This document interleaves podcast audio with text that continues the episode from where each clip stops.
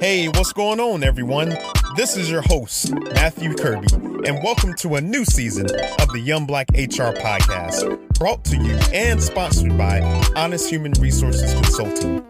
Our mission is to have meaningful conversations by amplifying voices and perspectives we need to hear in today's times. The Young Black H R Podcast challenges how we define a human resource through discussion of our talents, abilities, and backgrounds that we bring to the table.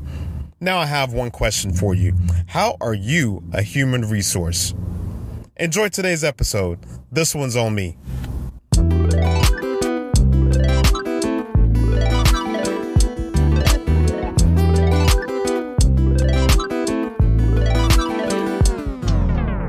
Hey, what's up? What's going on, y'all? We are, and welcome back to part two, y'all. Y'all know how last conversation has been with the folks at Second Chance Studios, Mimi, James, amazing people. Y'all, for those of you that have listened to part one, amazing stories, y'all. I'm not even going to recap that. If you haven't heard it or haven't dove into part one, y'all need to get into that. But welcome back again, James and Mimi. This, this episode, and I normally say it at least once an episode, we can't fit everything into it. So for this particular case, we got to break it up. We got to make it good. Got to make it special. So James, Mimi, welcome back again. And just thinking about now that we had the chance to understand, you know, y'all stories, y'all journeys, you know, learn a little bit more about Second Chance. I want to I want to pivot and shift towards more about, you know, what what has life kind of been like post-release, right? Once you all have have gotten back out into society, and even just people who are listening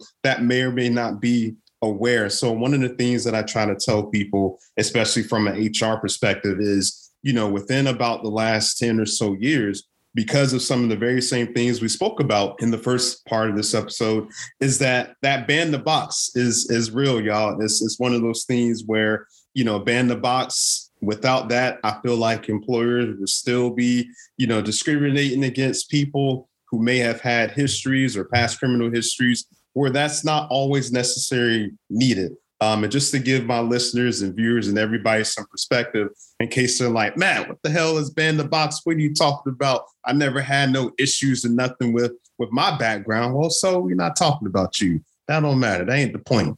So with that being said, we're going to do a rapid fire. So when I talk about ban the box, for those of you that don't know, uh, let's go back to, I'll take it back. I'll take it back about a decade. Let's go back to twenty twelve.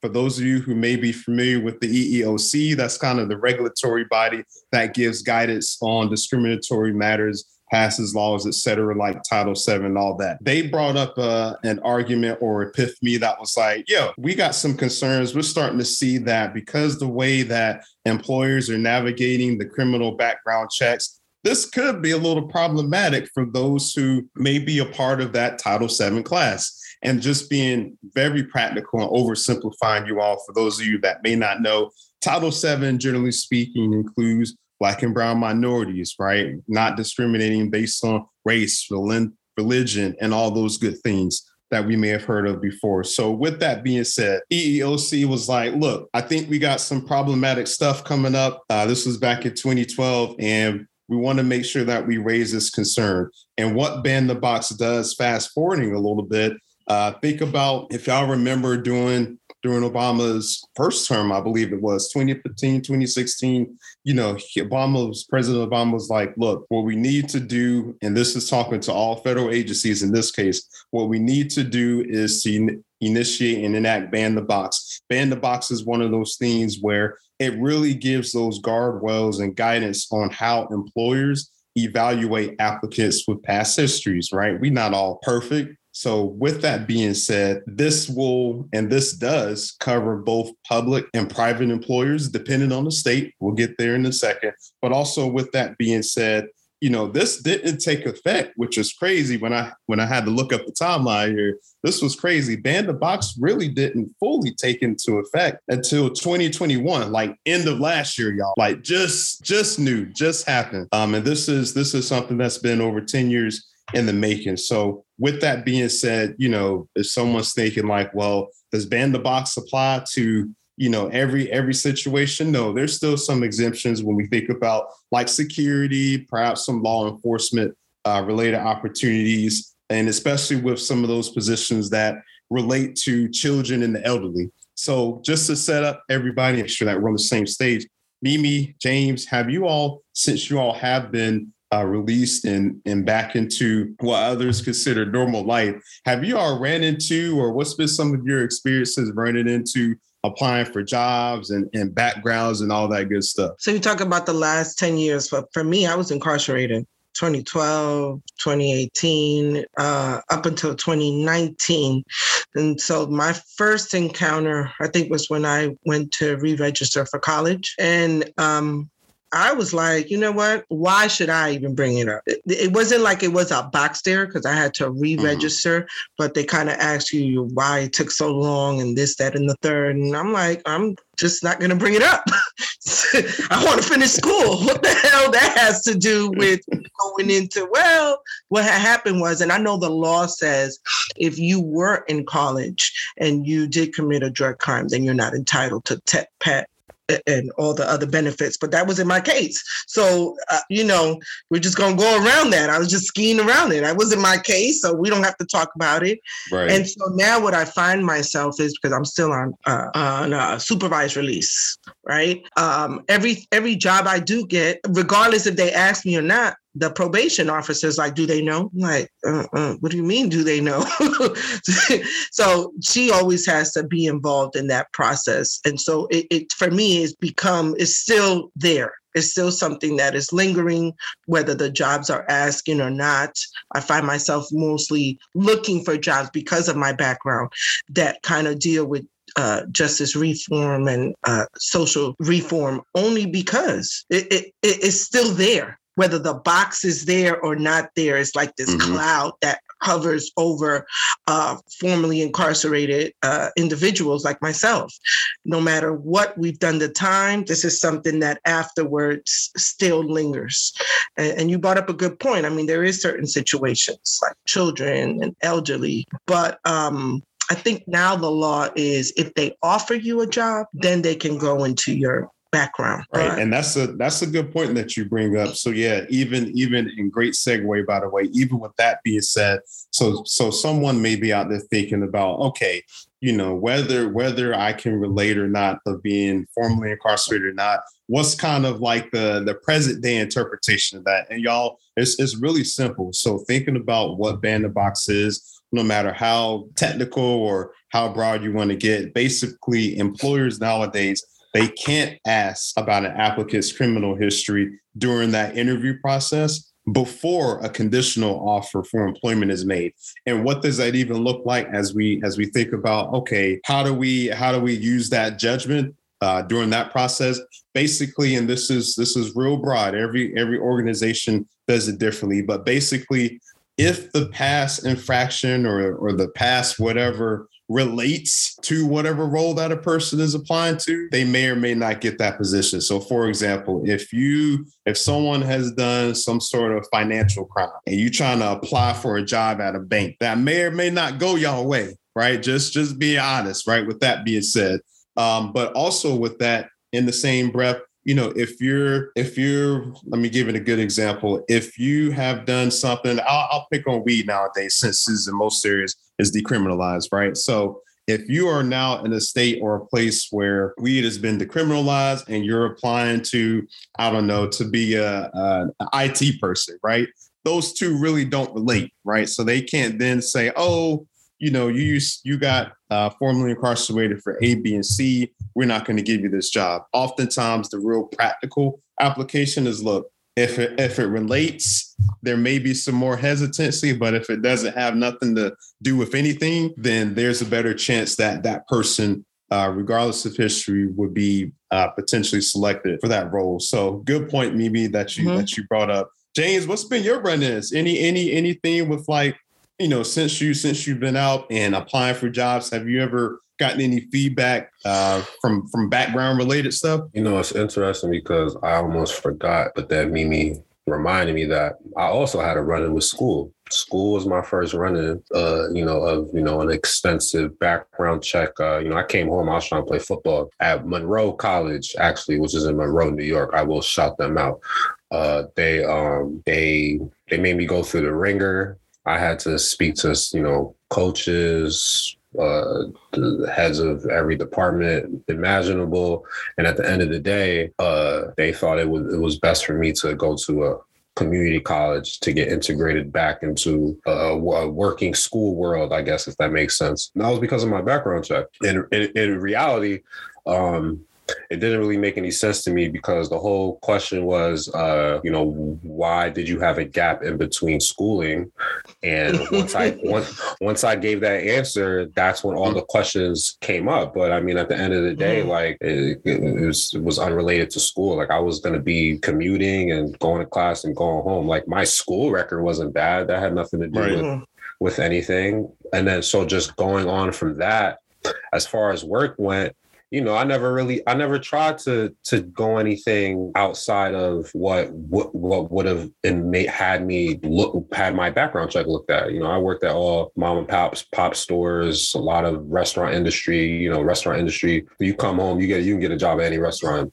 Pick, you know, pick, pick your poison.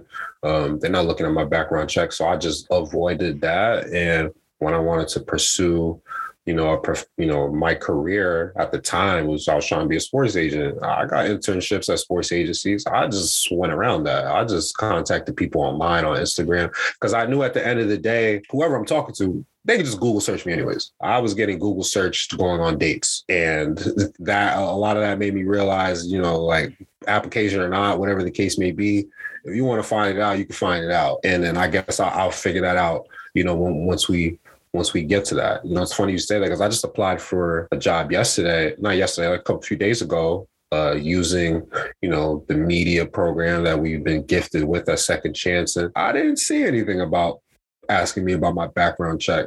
And I didn't even notice that, because I'm not even paying attention to that anymore. It's like, you know, mm-hmm. being a being a con, it's like it's like a stain. It never goes away. Mm-mm. You're never going to get rid of it. You know, they can ban the box, do whatever they want. At the end of the day, who those, you know, people are people, you know, they're, they're going to they're going to take the stereotype as as they see it fit. And then it's ultimately it's up to them. It's up to us to, you know, kind of be, be outspoken about it. You know, you got to let people know who you are so that they can be able to decide what they want to do with that information. Me hiding it, um, I, it's like I'm I'm hiding myself from people that I, you know, you know, people that kind of need to know so they can have a chance to decide. You know what? You know, it's funny, James, you bring up another point, right? So, yeah, we do hide. And even in the education, like I use sometimes on my own resume, to get in the door, right? Mimi Pascual. Because then you're not going to go. Mimi Pascual was not in- incarcerated, right? So that's like my first in the door. And then when you get there, yes, uh, the Minerva, but a lot of people that I know that do get higher education also tend to not follow their passions, but follow careers that allow them to get certain licenses or allow them to get certain jobs. Even us going back to Second Chance Studios, a lot of people in the media are not going to be so concerned about your criminal background. But if I want to be a lawyer, I know I'm going to go to school and then I have to hit the board to beg them, please let me practice. You know, same thing with social work. Please let me get my license after I done went to school. And so it just is a continuing thing. So it doesn't really matter about this bang the box. It's going to catch up to us one way or another. No, and that, and that's real, y'all. It's it's kind of crazy. And uh, first and foremost, you know, I'll, I'll say I appreciate, and I feel like our listeners will appreciate this as well, really, really getting and understanding that perspective, right? So depending on what side of the coin you may sit on, you may be like, okay, they doing something with the ban the box, blah, blah, blah. But like, what does that really mean,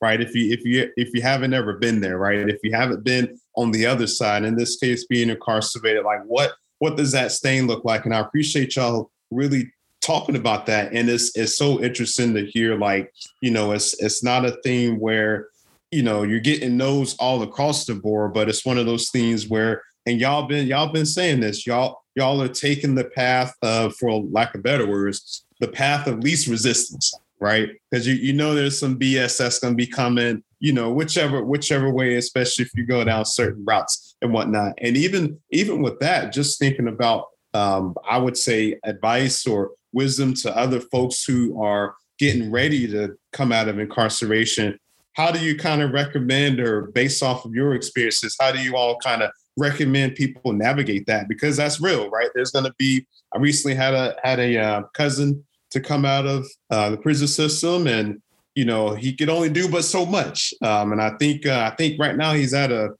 think he's at a Dunkin' Donuts or something like that, right? So going back, going back to James's point, so like what, what's, what's some of those ways that you all prepare other folks who are getting ready to come back out for some of these very same things that you all went through? Your cousin, your, he working at Dunkin' Donuts. I worked at yeah. Dunkin' Donuts. I worked at Dunkin' Donuts for about a year and a half.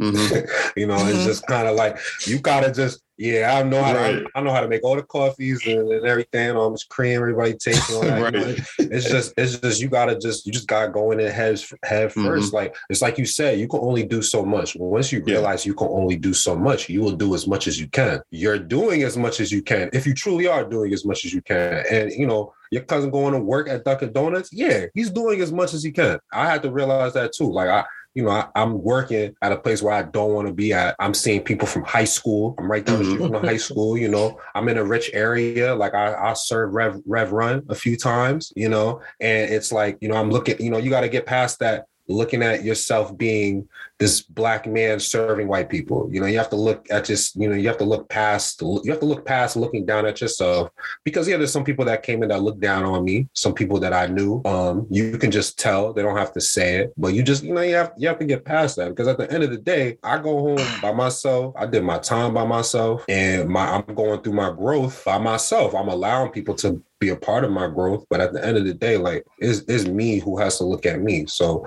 man, you're going, you're going in there getting your coins at Dunkin', you're doing what you're supposed to be doing. You, you, you surviving. You're doing the same thing right. you was doing when you was locked up. You surviving by, by any means necessary, you know. Just. Uh, you know, that was not the plan over here. I, I'm tired of surviving.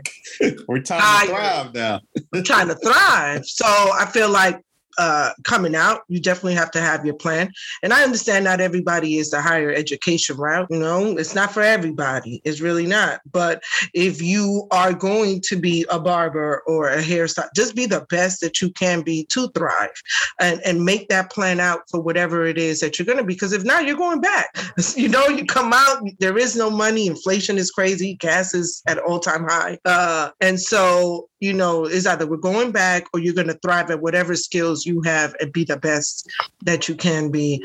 And regardless of what, yes, there's barriers, but there's ways to overcome that. And whether it's vocational skills, you know, um, like even now, I, I definitely want to get my editing skills up, right? I, I've been away for so long, technology changes.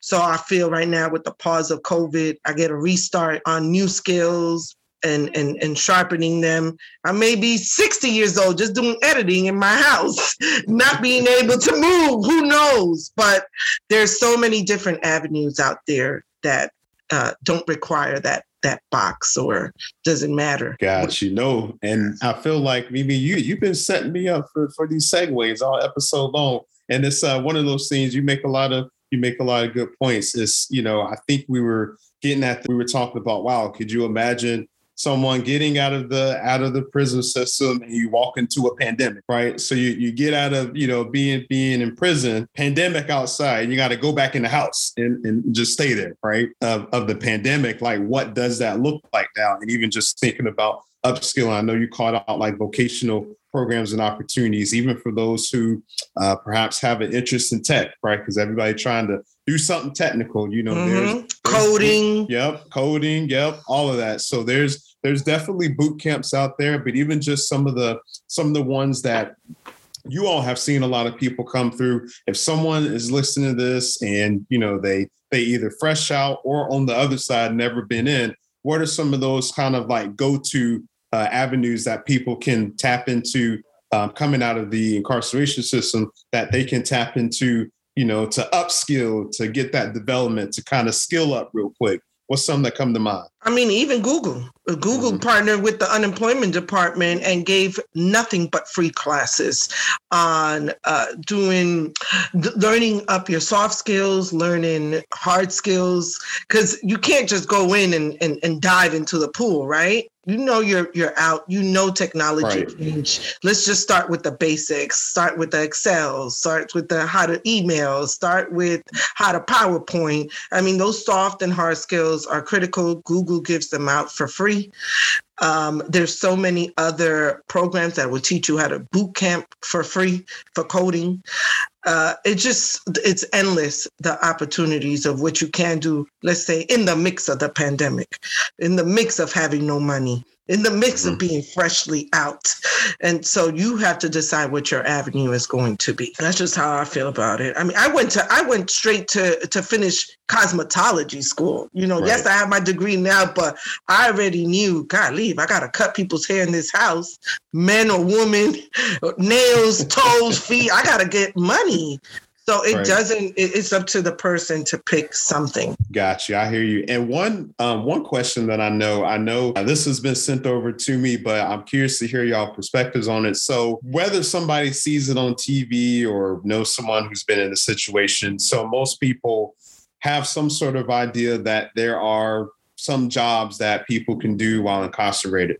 With that being said, from you all's experiences, whatever those things may or may have not been, Is there any is there any uh, any carryover from that? Is it generally speaking like, hey, if I do X while I'm on the inside, can I come out and do X? Like, does any of that transition over, or was that just something that, hey, you know what, just trying to, you know, trying to stay in my right mind, keep myself busy? How does any kind of uh, prison related jobs or opportunities Uh, translate into sort of sort of the real world, so to speak, or is there no relationship at all? I mean, I mean, there's a relationship. I mean, it's it's life. You know, you know, I mean, the jobs that that you can get in there, they're all a bunch of jobs you don't want to do. Mm-hmm. You know, as for pay, it's it's for it's for jobs you don't want to do, people you don't want to work with, pay, pay that is, you know, not going to get you anywhere. You know, even in there. Um, so I mean, it's it's kind of you just if you can handle that, then you would think that you'd be able to handle, you know, the outside world too. To out taking down all that beating, because it's the same beating. You know, you come out and going to work at Dunkin' Donuts, barely making anything to survive. You might not have a place to stay. It's definitely not enough to, to get a place of your own at, at a high rate of speed. You know, it, it, it's a, it's a lot of patience. Um, it does. I would say. It, I would say it, it, it teaches you that. It teaches. It teaches you patience. It teaches you that you know you have to find a light at the end of the tunnel somehow, some way. You have to, because no one's gonna put no one's gonna put it there for you. You know, not everyone is fortunate to come come out with a, a, a good circumstance. Like Mimi's right, though. You know, you gotta have a plan, but every, everyone's gotta figure out what that plan is for them. I had a plan, but you know, my plan had, had me working jobs I didn't want to work for money that wasn't wasn't gonna get me nowhere. But I, I believed in my plan, and right. and it, it, it worked though. It worked a hundred a hundred percent. It worked. I stand by it. You know, I had a plan. I just stuck, you know, I stuck to it. I came home. I, I went back to school to play football. I played football, you know, and I worked, I worked in the industry. Like I, I was where I wanted to be because of my plan. It took a long ass time and it was terrible. It was a struggle. And I, a lot of hours were spent working for free. Um, but I did it. It worked. That's what I wanted. And I got what I wanted. And I, and I, I, I the plan is what got me there. Right. No. And I, I like how you tapped into that because, you know, I, I try to tell people, and even if you just think about like movies and shows, like, you know, you know, with them, they it's it's extra. Right. I remember some of the some of the first stereotypes I'll pick on myself. Um, year, this years ago at this point. Uh, but some of the first stereotypes that they would show what prison life is like is like people in there making license plates. Right. Or the people in there, um, you know, working, working in the kitchens and or whatever the case may be. And it's just one of those things where I try to tell people, look, no matter if you can relate to it or not, you know, we all got to know, we should know. But I like to say this again. We all got to we all got to know, you know, people in prison are humans, too. Right. People, people in prison, regardless of whatever, whatever transpired. I don't care what it is. Uh, people deserve that second chance. And also it's it's worth tapping into these organizations that help provide that roadmap, because sometimes coming out, that's barely half the battle. Um, there's a whole bunch of stuff that comes after that. And even people on the other side, you know, as you all, and especially if, uh, depending on where you work at, for those of you that are listening, you know, there are certain populations that you may interact with within your own company. I don't care if it's manufacturing, restaurant, retail, whatever the case may be. So just going back to giving someone a second chance, what has, and if you had to kind of summarize some of your experiences, at what point did you know that you were you were truly getting that second chance, that you were truly feeling like, okay, you know, I, I've been in here for X amount of time. I'm out. I know it's going to be a little tough, but like when when when did you get to that point where you had to, or you felt more comfortable, like breathing that sigh of relief, like, okay, we getting back on it? What did that second chance look like for you all? I think for me, it was definitely uh, going to certain organizations that offered fellowship and community and stuff like that. Because as I came home, I noticed my son, who's never been incarcerated, didn't have that. You know, it's not like our, or certain communities have the the rec centers or that type of support like they used to have, you know, back in the day. Uh, so with me coming home and finding certain organizations that helped me get back into school, that helped me get the vocational certificate, that helped us like Second Chance Now. Okay, I, I've always wanted to do uh, media, and I was doing that before. So specifically catered to individuals coming home. And it's sad, believe it or not, and I'm part of this community, that it has to take something in order for somebody to get a second chance. It shouldn't be like that. It should already be implemented and be in place so certain communities can thrive. These are the first thing that these kids need to have. It's not just school. The after school shouldn't be a babysitting place. It should be STEM programs. It should be digital program. It should be, you know, all these other things, even vocational. I have a niece that is just not into school. And we're looking at her now. I'm looking at my sister like, you know, she's just, she's not the college type. We need to find something for her now, because once college finishes, what, oh, high school finishes, she's not going to go. So let's implement this now. But there is no community out there, and there is no organization for people that, you know, either they have mental health or have certain uh, limitation that it's not going to take. College is not for everyone.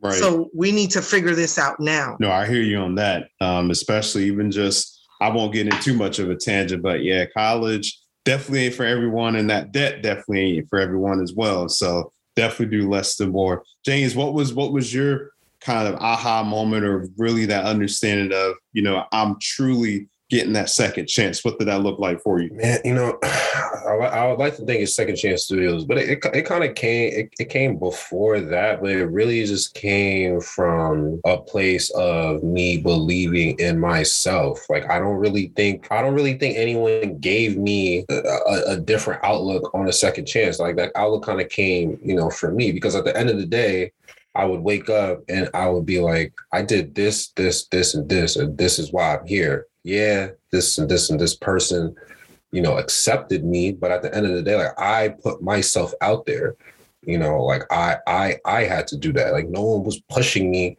to do that. You know, no one pushed me to go to school. Yeah, my mom wanted me to, but like, did I like school? Hell no. Hated it. Still hate it. I'm still in school. You know what I'm saying? But I know I got to do what I got to do to get it done. Period. I know that, you know, I got to, you you got to look and sound a certain way, given my circumstances, to make it at least where I want to make it. You know, everybody's got their different, their different outlooks on where they want to be. You know, if I want to be in the sports, music, and entertainment industry, yeah, I gotta, I gotta button some stuff up. I gotta, I, you know, I gotta, I gotta, I gotta look a certain way. I gotta sound a certain way. I gotta come with, you know, certain accolades, portfolios, resumes. I gotta have all of that. And if I don't, then look at, look at Mimi. I won't, I won't go say nothing. But for those of you who will watch this video, look, Mimi. Right. For those of you that are, those of you that are listening, Mimi got about umpteen degrees, certifications on that wall. It's, it looks like a wall to Mimi right now. Like, mm-hmm. Mimi got a whole bunch of stuff going on, mm-hmm. a whole mm-hmm. bunch of stuff. And you get that so that when you it's get a to key. a certain point, yeah, you get just like, it's a key. And then they shut up. Then they can't say nothing to you no more. Mm-hmm. It's, a, it's a key. That's all it is. Like, I, I recently just took a, a job offer, right? Never had that position, right? I've been in prison, never had that position before. But I mean, what what else can I show you that I'm capable? What else right. do you want me to show you yeah. that I'm capable of doing A B C? Then finished this, took this, multitasked, did it all in less than X amount of, I've been home for three years. And These are the not, same. Right? Like, this is on three years. Like, come on.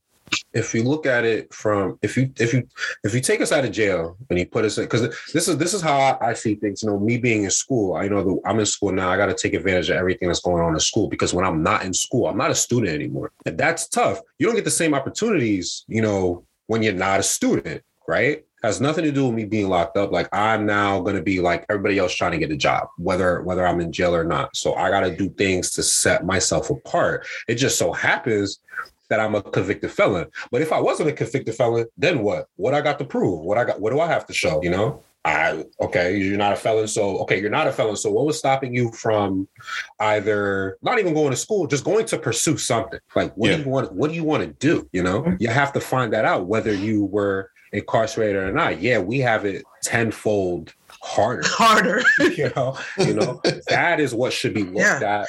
Yeah. That we're still mm-hmm. deciding to do all of these things after the fact that we got locked up. Like, Mimi got this these degrees and this shit after she got locked up. I'm in school and trying to finish after mm-hmm. you know, I did my time. All of this stuff is coming after and into the future. That's what should be paid attention to. Yeah, but but like uh, James said too, my son just finished college, right? Last year. So now it's been like seven months. Was not able to do an internship, does not have a job. He is taking classes now at Columbia with coding. And this is the first time that he feels that he's getting the help and the assistance that he needs at an Ivy League school, not at John Jay, where he graduated. And mind you, this this young man has never been to prison. And look at all the the, the hurdles he has in front of him.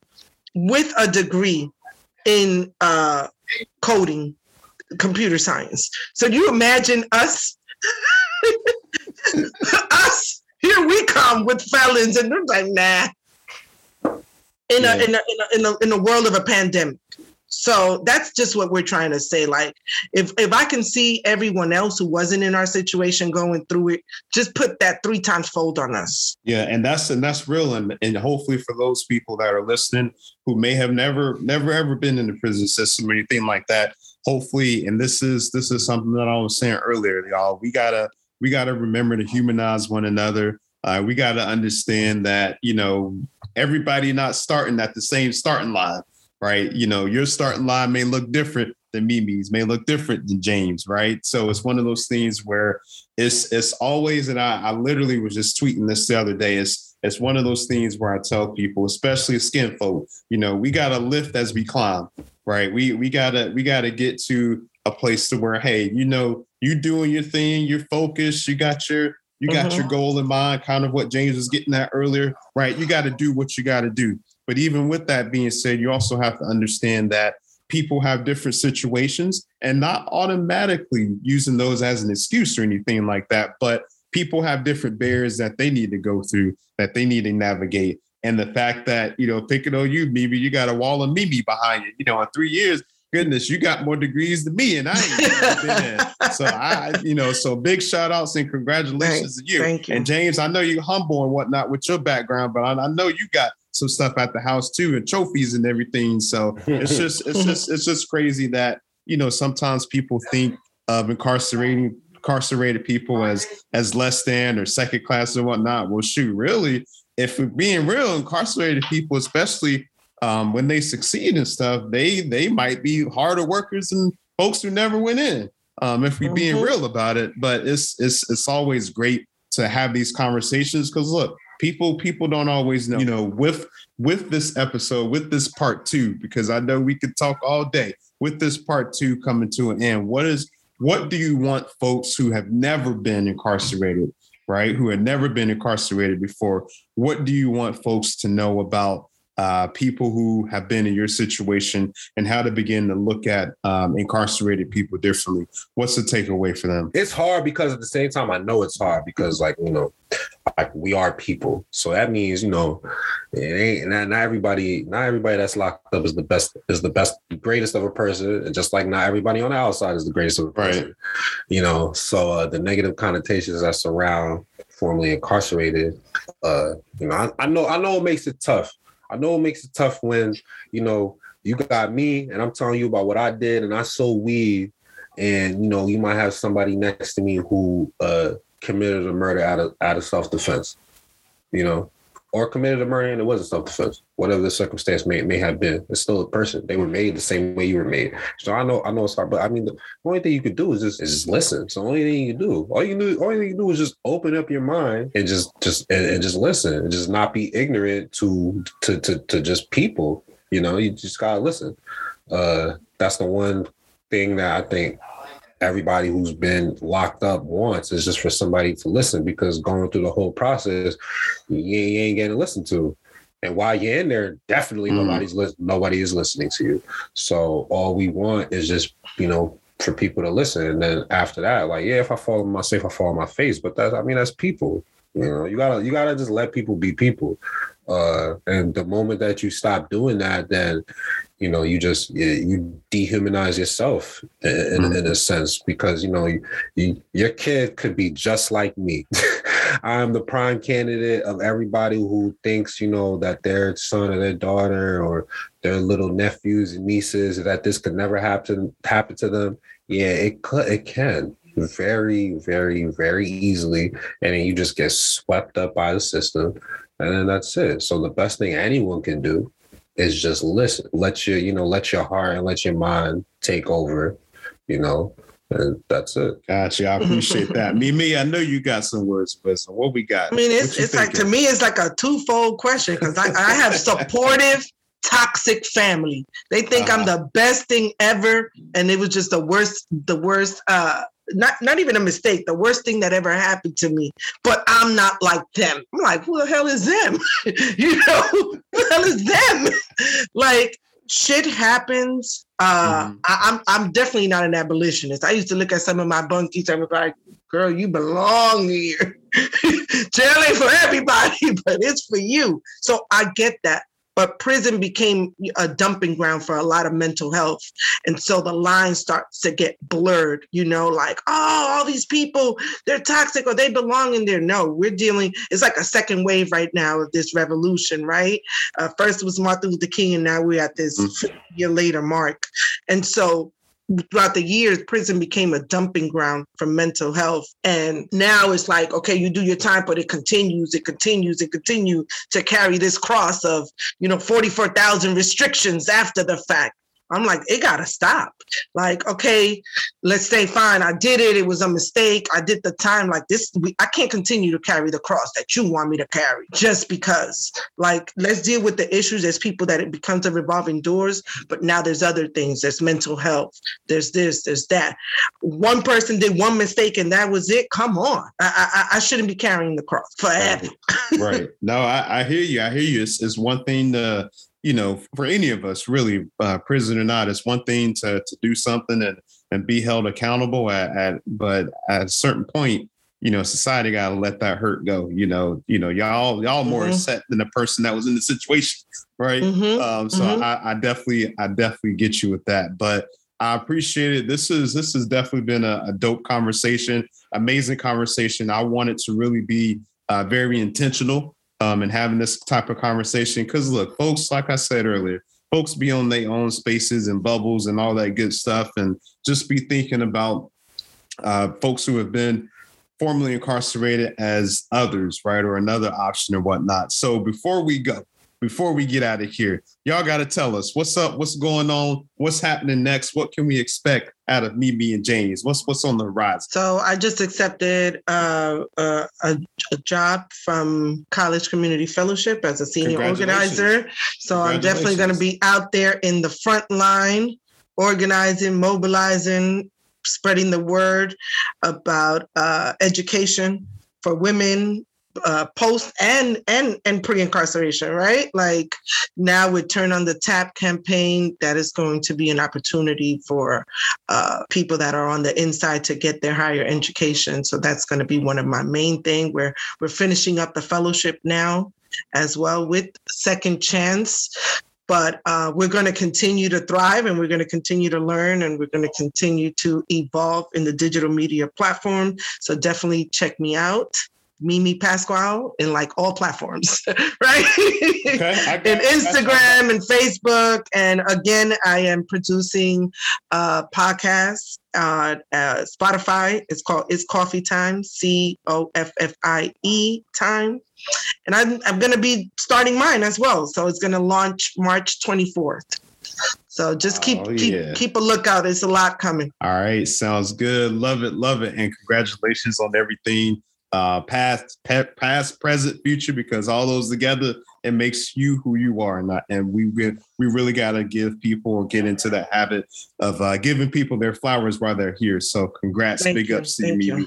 James, what's up, man? What's going on? What, what's what's on the horizon for you? You know, you know, man, it's just it's, it's it's it's new and great every day. You know, just going through the Second Chance Studios program, and mm-hmm. you know, I'm gonna finish school hopefully soon, and just taking all these new creative spins in my life. You know, I'm going through a lot. I mean, what's going what's going on in the future is is is hopefully things that just keep on growing. You know, I've been creating, I've been working, I've been running around as a P A, just trying to get my foot in the door. Uh, we're all applying to new jobs. I guess I would throw myself out there. You know, I'm trying to I'm trying to work for Overtime. For all those who don't know, Overtime is a very, very big uh, sports media platform. And, uh, you know, I'm, I'm putting myself out there, just trying to create, produce, shoot, edit, uh, just take everything that that has been gifted to me. I say gifted because I feel like I've been clawing forever, you know, just to have opportunities. So just more opportunities, you know, to come, to be able to share. Uh, I think I finally have some wisdom to share, which is funny. Um, I don't know if like that sounds bad to say, like, I know I have wisdom to share, but I really feel like, I really feel like I do. And like sharing is, you know, is caring. It's really what we're here for. Uh, I'm where I am today because other people open up their minds and their ears and their mouths and help me. Um, and, you know, I know I changed people's, you know, outlooks on other people just by being honest and outspoken and just talking about like what's going on and what's happening and, you know, what goes on with people who have my circumstance. So I think, uh, yeah, I'm looking to share more and, you know, bring everybody else along along for the ride. Gotcha. I hear you that, you know, y'all, y'all are going to do so much. Y'all don't need me to tell you that. Um, it's good to be a witness um, to seeing you all climb and climb and climb. Definitely excited to, to hear and see and continue to partner with all the things that y'all got going on. But for those of you that are listening, if y'all haven't already, y'all know how we do it by now. Follow Young Black H R at, you guessed it, Young Black H R on all the platforms. Twitter, Instagram, Facebook. I ain't doing no TikTok dances, so we ain't on there yet, but follow us, connect with us, and keep the conversations going. So until next week, until next time, next conversation, this has been another episode of the Young Black H R Podcast. Make sure you connect with today's guests on social media accounts. And if you haven't already, bookmark and check out our website at honest human resources dot com. for your career-related needs. Also connect with Young Black H R on your favorite platform at, you guessed it, Young Black H R. You can locate us on Facebook, Twitter, and Instagram. Again, I am your host, Matthew Kirby, and I hope you enjoyed today's conversation. Tune in to next week's episode.